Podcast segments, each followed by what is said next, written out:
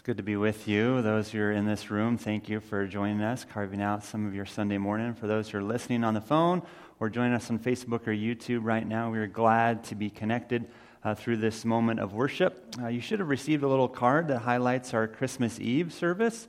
Uh, that card's not for you. I'd like to encourage you to give it to someone this next week and invite them to join us for Christmas Eve service, 7 p.m. in this room.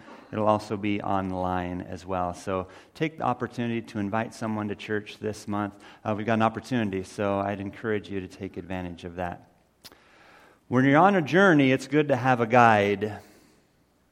When you're going on a journey, it's sure nice to have someone who's already gone ahead of you and knows the way.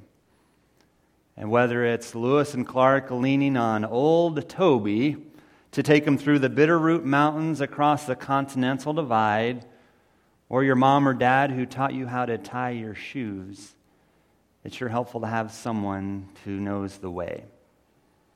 In our time together, I want us to think about this important uh, theme of, of a guide. Uh, other people will call it a mentor.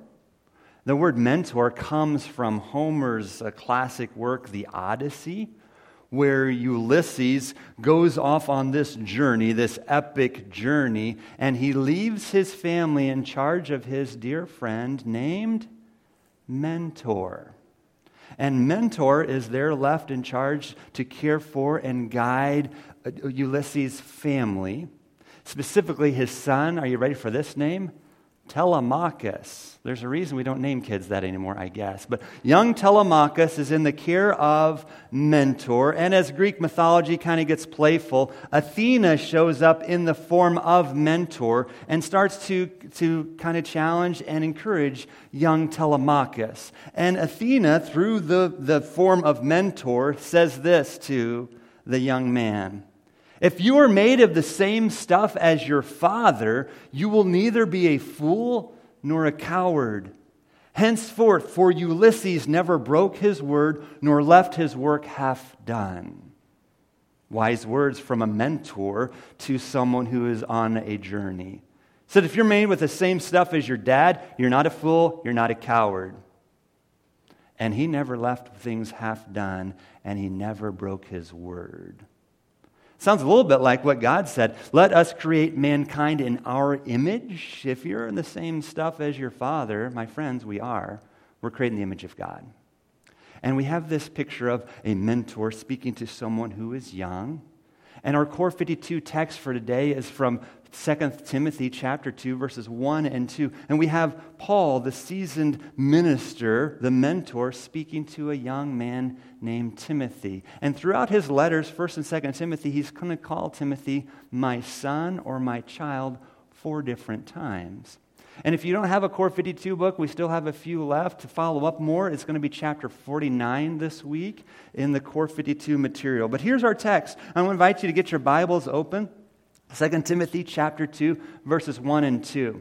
And can I just uh, say this out of the gate? I want to remind you, starting in January, I want to challenge you. Are you ready for this? I want to challenge you in January to bring your Bible to church.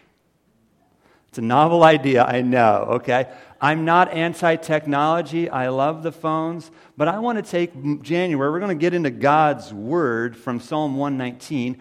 And I just want to get us to open our Bibles again. Now, again, bring your phone, use your phone, it's fine. You're not a sinner if you use your phone. Don't hear me say that. But I am saying this in this technology window that we live in, everything is easy and we can't do anything anymore. And so I want you to actually find out here's where I find these things in my Bible, okay? So that's just, I'm going to go to school for a month in January. You can still bring your phone, so don't, I'm not criticizing her. I don't want to hurt your feelings for that. I'm just trying to say, let's get into our Bibles come January. If you need a Bible, we'll get you one, okay? Have I totally offended everyone yet? Okay. I, that wasn't the goal, just trying to say, hey, let's, let's, let's get our Bible. So if you have your Bible, there's one right in front of you.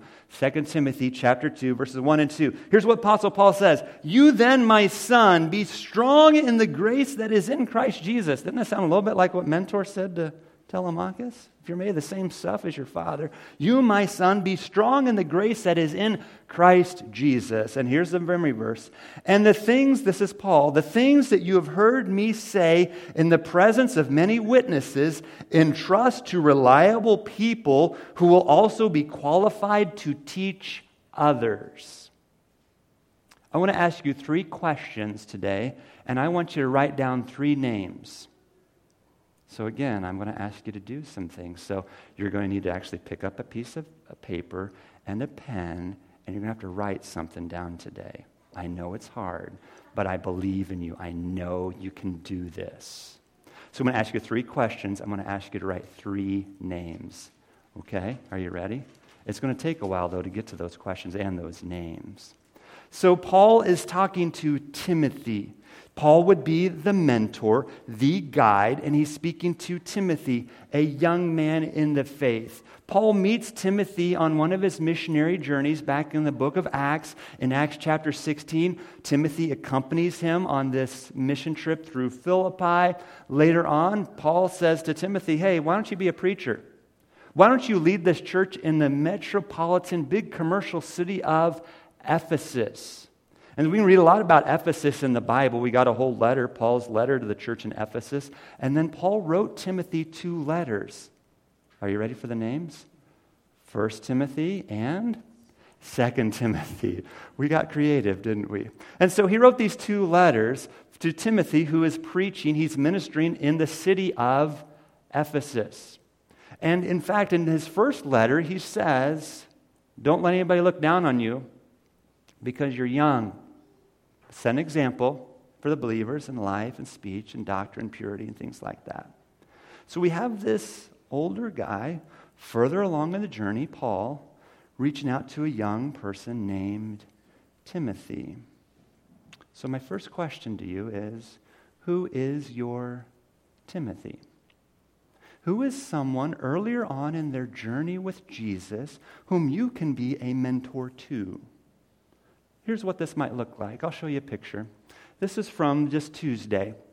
We got to take a group of students down to Ozark Christian College on a Tuesday tour. And so, can I just make the commercial here? We support Ozark as one of our missions. That's, one of the, that's where I, one of the schools I graduated. Beth graduated there. Michael graduated. So it's, it's a good school. It's not the only school. We've got another great one um, hour away, Lincoln Christian University. But we took a group down to Ozark. Go back to that one. Okay, thank you. Um, and so, uh, first, the, uh, the uh, Ozark tour, Tuesday tour. If you're a junior, senior, raise your hand. Some of you went on the tour. Raise your hands. There's, I see four. There's number five somewhere, probably. Yeah, there she is.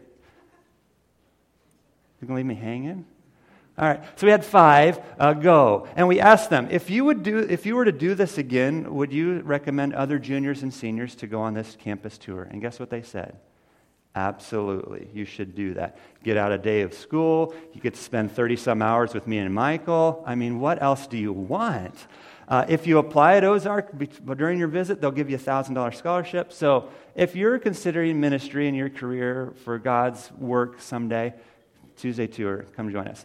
This is from Ozark Chapel, and there's uh, there are two. Um, how do I? How did, what did Bev say? She said we're mini people. They're like almost hobbits, okay? They're a little short. See how short they are, okay? And so there's Ted and Bev Skiles. Ted and Bev Skiles, and then there's me, and then my daughters, two of my three, Jade and Grace. Ted and Bev Skiles, graduates of Ozark, spent their whole adult life in Taiwan at the home of God's love. It's an orphanage. And they've spent 50 years changing diapers and preaching the gospel. My wife had the opportunity to spend 10 months with them while she was in college. Earlier, between her junior and senior year, is that right? She spent 10 weeks with this couple. This couple has been mentors to us. And there's probably a reason why we're pretty comfortable having lots of kids and changing diapers at our house now because of their investment in our walk with Jesus. So there is Paul, there's some Timothys in that picture. What else I love about this picture is that there's at least three generations represented physical generations. We've got older, we've got oldish. oldish now. And then we've got young people. And so there's the idea that we just need to be mentoring the older to the younger. So who's your Timothy? What else I love about this picture? We've got three countries represented in this picture Taiwan, America, France. And I want my family to have a world class view, a world view of God that it's bigger than just people that look and talk like us. Who's your Timothy? Here's another picture of a Timothy. I like this guy. This is me and Michael. We got to go hiking in Colorado uh, while we were out at NYR. I said, Get up early. We're going to just hike. And we just chatted and we practiced our Core 52 memory verses. Uh, but this is another example of what a Timothy could look like. You just invest in someone who is a little bit earlier in their walk.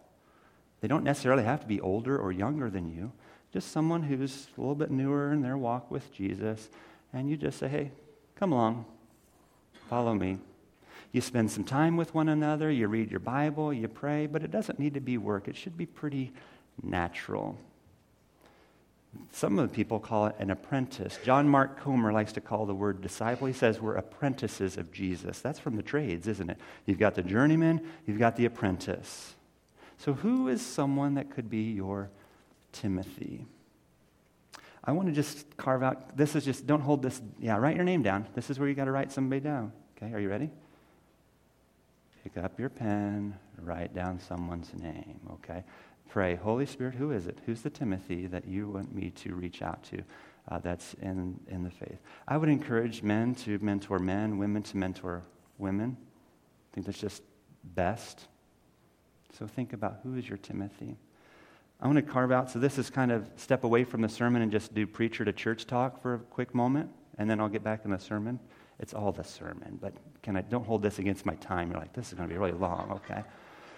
So, back in April, we had some leaders meet with Don Green and talk about some strategic planning as our church. And he walked us through uh, the disciple make, intentional disciple making church. You know, what does it look like to be an intentional disciple making church? And there are several it's a big chart, several columns and rows. And there's one on mentoring mindset. Does your church have a mentoring mindset? And the first level, so it's there's six stages, and so you start down here and you work your way up. The first level is mentoring is just poorly understood. People have no idea when you say mentor, what do you mean? And so I hope that we're through the sermon at least we're going to fix that. Uh, but I think we're beyond some of this. Uh, but you're just like, what's that even mean? I have no idea. They're just kind of it's very poorly understood. Second stage is that some leaders are mentoring others. And I, we taught our, our three colors class today, and I had someone assist me, Christopher, and I'm going to assist him. So, whenever here at church, whenever there is someone doing something, we should have two people doing something, and that kind of gets into another stage, even. But some leaders are mentoring others. Here's number three. Here's where I really want to get us working on this week is that the body is beginning to understand the concept of one person spiritually helping another. I think this is where we could fix this today. We could jump to level three today by your three names, and that you realize, okay, I just want to help people. And it's spiritual help. We're not just teaching people to tie their shoes, but we're saying, let's, let's pray together. Let's read some scripture together. What can I do to encourage you in your walk with Jesus? It doesn't need to be hard. A few weeks ago, we had those cards that you filled out, your interests and passions. And there were lots of choices, so this isn't a scientific survey. But one of the choices was, you know, I'm passionate about mentoring others. We had three people say they'd like to do that. I don't know if that's good or bad. We all need to do that. And again, there are lots of choices. So I want, what I want to do is say, you can do this. You can mentor. You can disciple other people. Uh, so think on that. Our young people are doing great. We've got several mentor groups with our high schools, boys and girls groups, and they're doing really good. Wonder what that would look like if we had adults that would say, let's just get together, two or three people, and have coffee and pray and read the Bible. That's basically what you guys do in your groups. They, they talk, they pray, they read their Bible, and then they say, based on what I've read, I will do this this week. That's where it gets hard, because then we actually have to like put the Bible into practice. Another, I just, I just need to talk, okay? Can I just say another side, side note? here's what this looks like Wednesday nights for me. I brought uh, some junior high kids to our God Squad. We're targeting the mainly the elementary age group, but these junior high kids just want to come. So I'm just going to bring them. Is that okay to bring kids to church? Okay. And so I brought these kids to church, and I told Michael, I said, I'll just sit with them. And so there were four or five junior high kids. We're around the table. Uh, remember, I taught them the, the table of contents in their Bible. We prayed. The first 20 minutes, I, give, I put them to work. I'm like, let's clean up after supper. We're taking trash out. We're cleaning tables. And then we sit down and do the Bible. We pray. We do our I will. After that next uh, Thursday morning, so that was Wednesday night. Thursday morning, I was thinking, that boy that sits right there at the table, no dad at home. There's no dad. Look at the next kid. There's no dad there either. Go across the table to the other girl. There's no dad. My friends, is there a need for this? What are you going to do about it? Who's your Timothy? You keep going up this ladder, and uh, the stage four uh, what's number four of our growth stage? Mentoring is becoming an integral part of the church's ministry. That just means that anything we do here, we're just kind of helping people. We're like, come help me. We're going to work this together. And we're just always constantly bringing people along.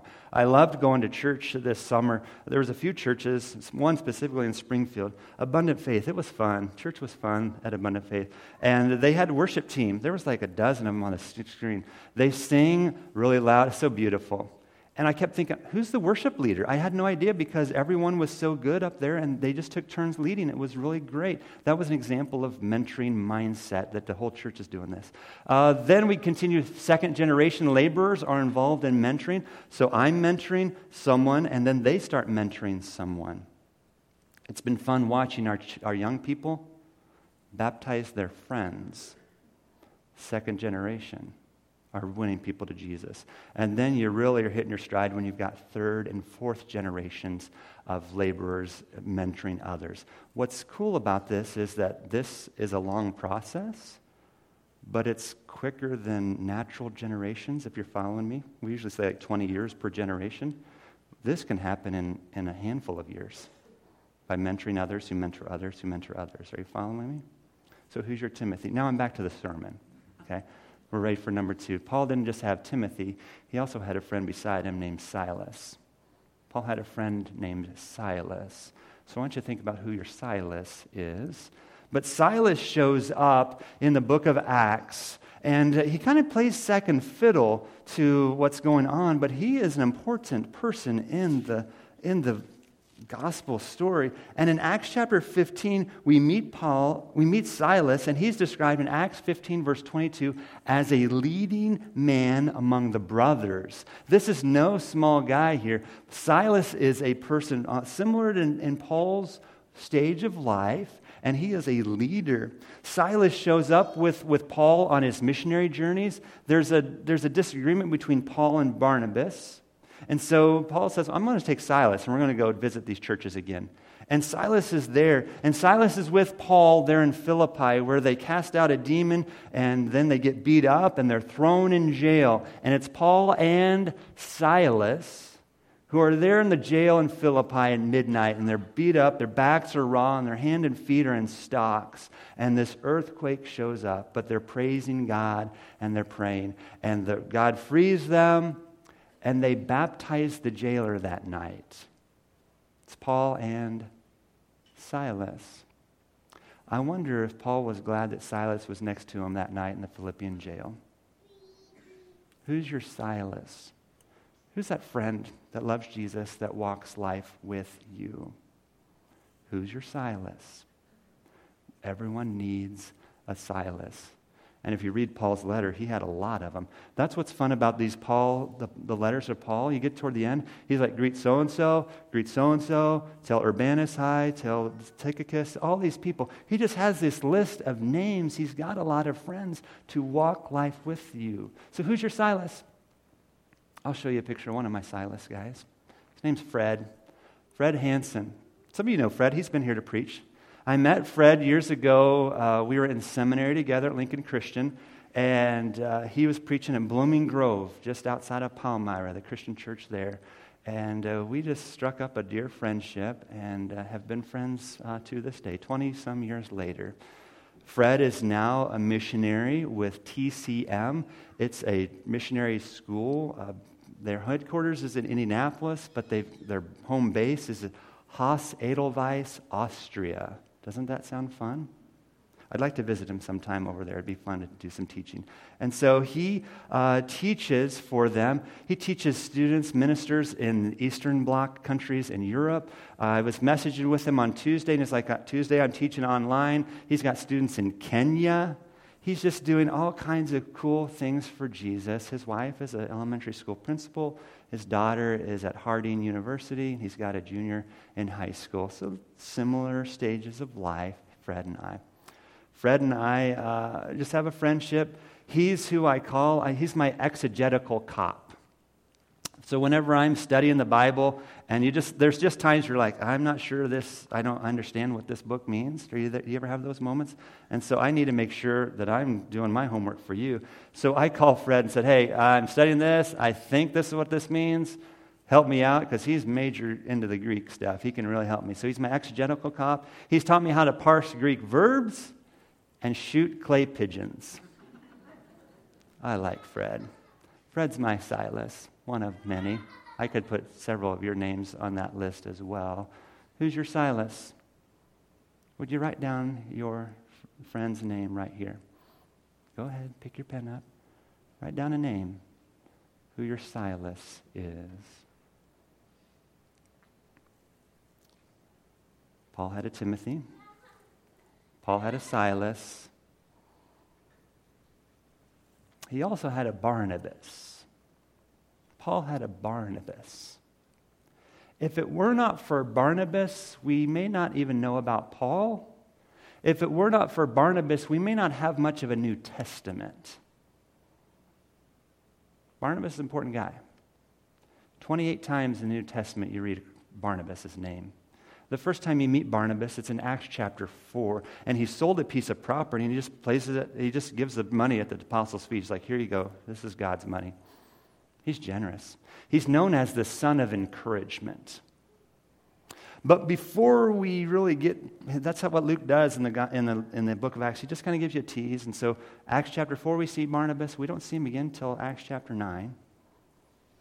But between 4 and 9, we get this guy named Saul of Tarsus. We call him Paul, who is a killer of Christians.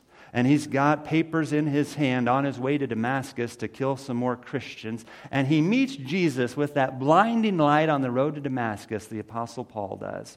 And he says, he finds out that he needs to change his ways. And so Paul goes and he, he recognizes it's Jesus who he's, who he's persecuting. He goes and meets this guy named Ananias, becomes a Christian, is baptized. And then Paul tries to hook up with the 12 disciples, the apostles. And they're not so sure this guy's for real. They're like, we remember this Paul guy. He was killing Christians not that long ago. He's probably just has this mock conversion experience to, to get in and kill us. So we're not trusting him. And Acts chapter 9, verses 26 to 28. But when Paul or Saul came to Jerusalem, he tried to join the disciples, but they were all afraid of him, not believing that he really was a disciple. But Barnabas, Barnabas took him and brought him to the apostles. He told them how Saul on his journey had seen the Lord and that the Lord had spoken to him, and how in Damascus he had preached fearlessly in the name of Jesus. So Barnabas is saying, Hey, I'll vouch for him. He's the real deal. Barnabas, a little further along in his journey with Jesus, brings along someone new, says, Hey, you can trust him. He's for real. And Paul and Barnabas go on that first missionary journey. And Barnabas shows up a handful of other times in the New Testament. And the first few parts when Paul and Barnabas are together, they're all many times you introduce, he's introduced to us Barnabas and Saul, Barnabas and Saul, Barnabas and Saul. And then later, Paul and Barnabas. And so this one who's been uh, kind of in the driver's seat just kind of takes a step back and says, You do your thing, Paul, and I'm here with you. Who's your Barnabas? Who's that Many times older, not always, but most of the time it's older. Someone who's followed Jesus. They've got gray hair if they have some. And they have wisdom that you need, that I need. Who's your Barnabas? I was at a retreat a couple, uh, about a month ago. Uh, I'll talk about Wayne in a second, but before I get to Wayne, uh, I was at a retreat a couple weeks ago, uh, and uh, Cam Huxford preaches at Compassion Christian Church, big church, Savannah, Georgia. And he told us preachers, he said, You need to get a collection of old guys around you. He said, You just need to start collecting old guys. And there's just wisdom of just having some older folks around because they are a guide. They've gone ahead of us, they've kind of faced those choices that we are facing. So we need those older men and women to teach and guide us in our journey. I'm thankful for my grandpa Wes, who taught me how to drive a tractor when I was eight years old. And he was the one that would get off and open the gate and let me drive his John Deere through the gate. Mom wasn't so excited about me doing that, but he thought that was pretty cool. He's the one that showed me how to use an acetylene torch. I couldn't do it now, but he, I remember being able to hit that button and just poof, and blow that uh, metal piece off of there. He's the one that showed me how to put uh, metal on a barn, lay block. I just have fond, fond memories of my grandpa. Someone older, has been there, done that, can help you learn some things. I'm thankful for the coaches that I had in my life, especially the ones that love Jesus. I remember Coach Bob Coffey and Alvin Elbert. They were our youth sponsors. What was cool about those guys, they were the same guys in the Sunday school classroom as they were in the locker room. They're the real deal. I'm thankful for those coaches in my life. I'm thankful for those who have taught me the ways of Jesus. I could list a handful of you here in this room that have just helped me be a man, helped me to be a dad, and just helped me just to follow Jesus well. So, who's your Barnabas? Who's that older, wiser person that you can reach out to and just make the phone call? Many of you know I've had a wonderful relationship with Wayne Shaw. Wayne's our, my dear, dear friend. I got to meet him uh, in 2000 when I was a student at Lincoln Christian University. I heard him preach uh, on, in chapel, and we had to pick a, a, staff member at the school, a teacher, and I'm like, I want to pick him. And so I got to sit with Wayne, and he uh, talked me through, in his words, uh, my courtship with Beth. We weren't even married yet, we were dating. And uh, so he's known me through that and saw me uh, grow up. And I'm so, so thankful for that friendship. It just really kind of just happened. You know, uh, it got sparked when I had a couple of my elders about a dozen years ago sit in my study after a leadership meeting. They said, Hey, you're a good preacher, but you can be better.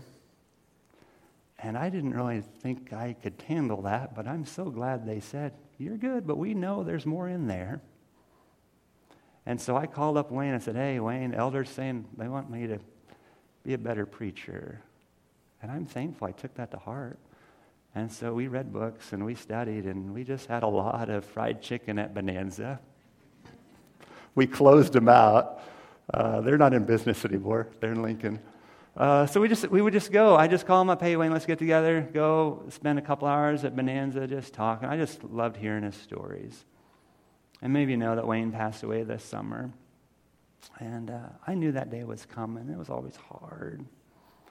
Uh, and so those old guys are going to die. But what's cool?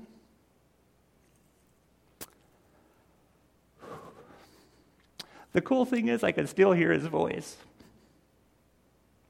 I can still hear those stories. And those can't ever be taken away. I've actually called, reached, well, reached out to someone uh, just the last couple weeks, said, hey, uh, one mentor's died. I'm looking for another one. He said, be happy to. So I'm going to reach out to him here soon and start another conversation. It'll be different, but who is your Barnabas? Would you write down that name? This one's a hard one, I think.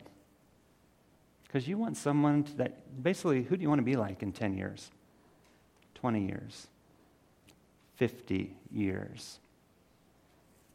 Write down that name.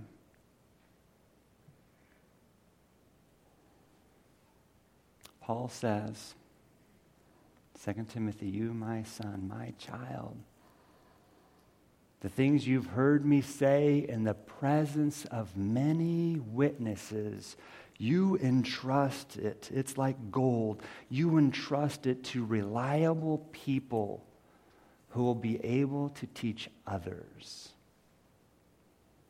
Who's your Timothy? Who's your Silas? Who's your Barnabas?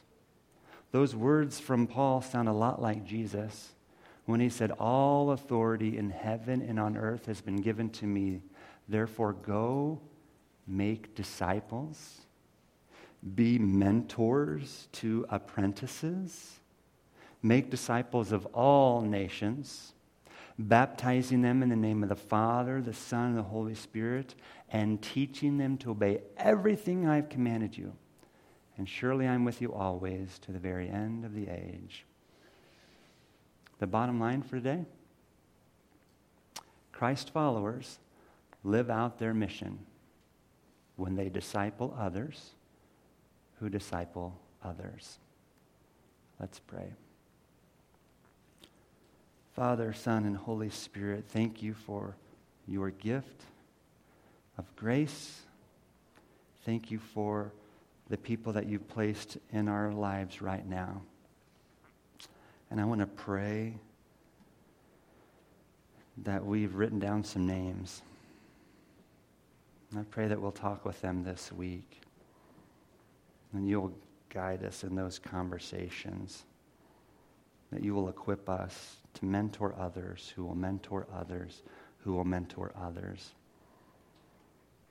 and that lives and families would be changed as a result of our intentional efforts to help one another spiritually. Thank you for rescuing us. We ask for your Holy Spirit to empower us. Amen.